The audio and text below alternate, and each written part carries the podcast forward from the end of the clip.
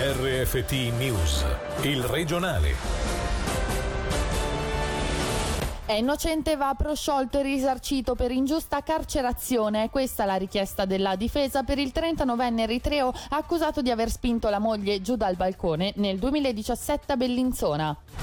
In Ticino la seconda ondata ha superato il numero di decessi della prima e causato molti più scompensi psicologici nella popolazione. Tra poco voce al medico cantonale e alla coordinatrice della task force psicologica. Le stazioni sciistiche ticinesi rimarranno aperte, i piani di protezione sono funzionali, numero limitato di sciatori, bar e ristoranti rimarranno chiusi ma sarà permesso il cibo da sporto.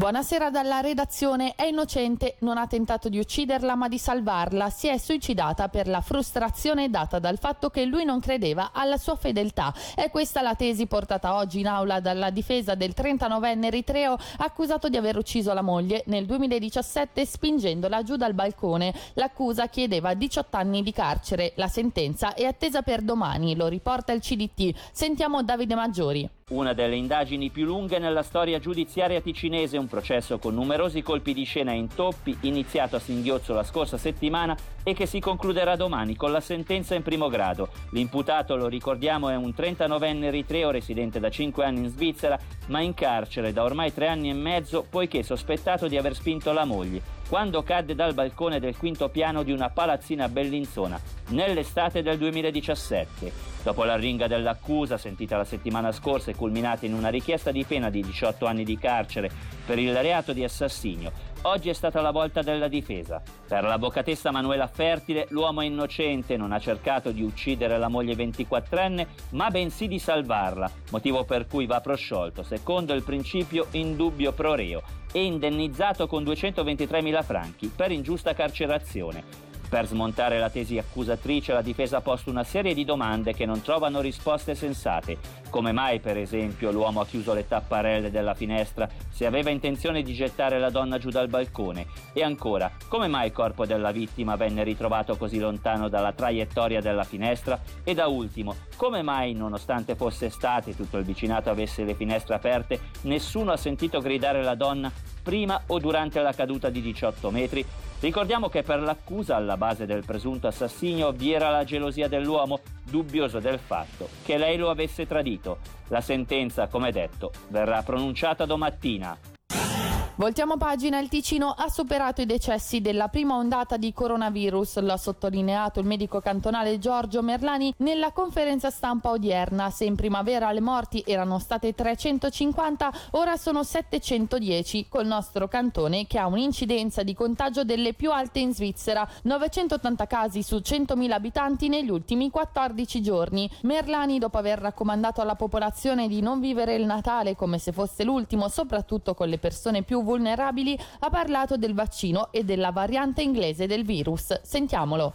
Abbiamo i vaccini che stanno arrivando in Svizzera che saranno offerti dal gennaio. Questo vuol dire che le persone vulnerabili potrebbero all'inizio della primavera essere discretamente protette e godere magari anche di alcune libertà in più. Noi vogliamo cominciare in sicurezza quando le persone hanno ricevuto le informazioni esaustive. Questo virus inglese si trasmette con la maggior facilità. Ora non vuol dire che sia anche più letale. Sono stati anche sollevati dei dubbi in merito alla capacità del vaccino di coprire questa nuova variante. Non possiamo ancora dire in modo definitivo, perché l'esperienza ancora non c'è, che sia sicuramente altrettanto efficace per questo. Deve essere tenuto sotto sorveglianza stretta. I maggiori esperti dicono che le mutazioni non sono sufficienti per crearne un virus che non venga riconosciuto dalle nostre cellule sensibilizzate dal vaccino. Creato in laboratorio sulla base della stessa sequenza di questa proteina sulla superficie del virus, se dovesse esserci una mutazione che ne cambia le caratteristiche principali, è anche possibile ripartire con la sequenza e riprodurre un vaccino identico che codifica però una proteina leggermente diversa.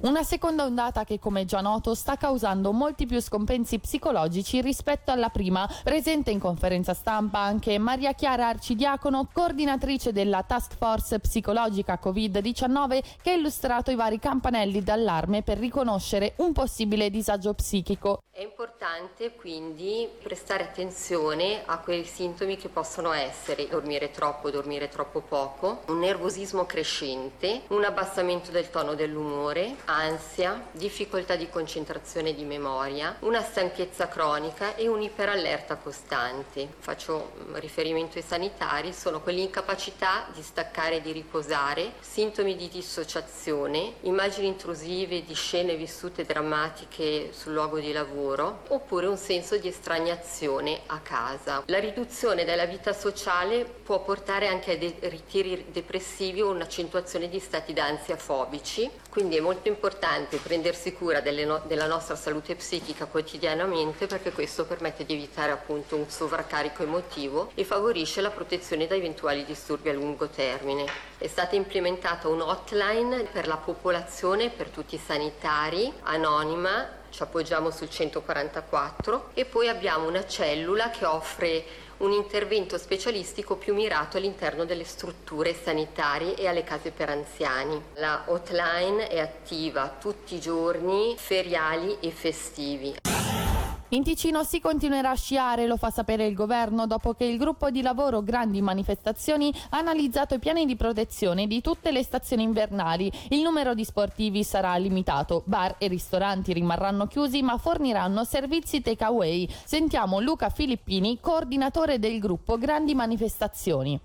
Primi due sono stati due weekend di apertura. Quello che è stato constatato dalle presenze sul posto, sia dalla polizia ma che anche da altre persone, possiamo solo dire che si può lodare il lavoro svolto dai gestori degli impianti e anche la rispondenza del pubblico è stata positiva. Quindi questo sicuramente ha aiutato anche chi doveva prendere la decisione a andare nella direzione presa. Personalmente ero anch'io sabato l'ultimo scorso a quel di Airolo, devo dirle che sembrava proprio di essere quasi da soli sulle piste. Se calcola che il pubblico ormai si suddivide bene tra gli impianti sulle piste e non c'era nessun problema da questo punto di vista. Noi abbiamo dato l'autorizzazione che non è limitata nel tempo. Un eventuale eh, ritiro dipende uno dall'evoluzione pandemica, due dei cambiamenti a livello legislativo, quindi a livello federale e tre se non vengono rispettati i contingenti che sono stati definiti con i singoli impianti.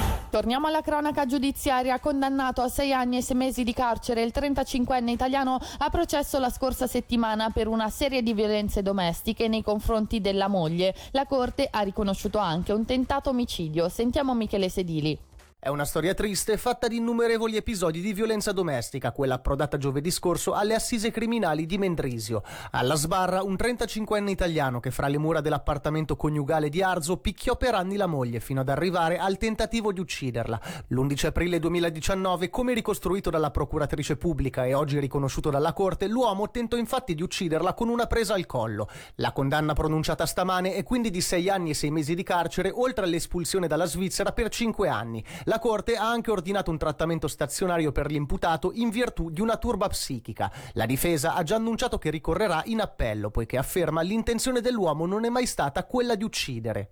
Condannato a 5 anni di carcere anche il 33enne del Mendrisiotto, ex bancario di Raiffeisen, che nel 2018 intascò indebitamente 15 milioni di franchi prima di scappare per Panama e condurre una vita più agiata. Davide Maggiori. Era il 21 dicembre del 2018 quando l'imputato decollò da Francoforte per Panama con 15 milioni di franchi prelevati indebitamente da 5 conti bancari dei suoi clienti di Raiffeisen a Lugano. Il suo piano, quasi perfetto, durato almeno 5 mesi, venne però scoperto proprio durante il viaggio e una volta giunto a destinazione, trovando i conti bancari bloccati, l'uomo ha capito di essere stato scoperto e decise così di costituirsi alle autorità elvetiche che lo hanno subito rimpatriato in Svizzera. Ieri l'accusa aveva chiesto e ha ottenuto una pena di 5 anni da scontare in carcere, la difesa invece si era battuta per una scarcerazione immediata e una pena di al massimo 3 anni sospesi. Per la Corte, che ha riconosciuto l'aggravante della truffa per mestiere, l'uomo ha una colpa grave poiché ha sfruttato la fiducia che era stata riposta in lui dall'istituto bancario. Già nel 2014 e negli anni successivi aveva commesso delle azioni truffaldine ottenendo quasi 300.000 franchi senza mai essere scoperto.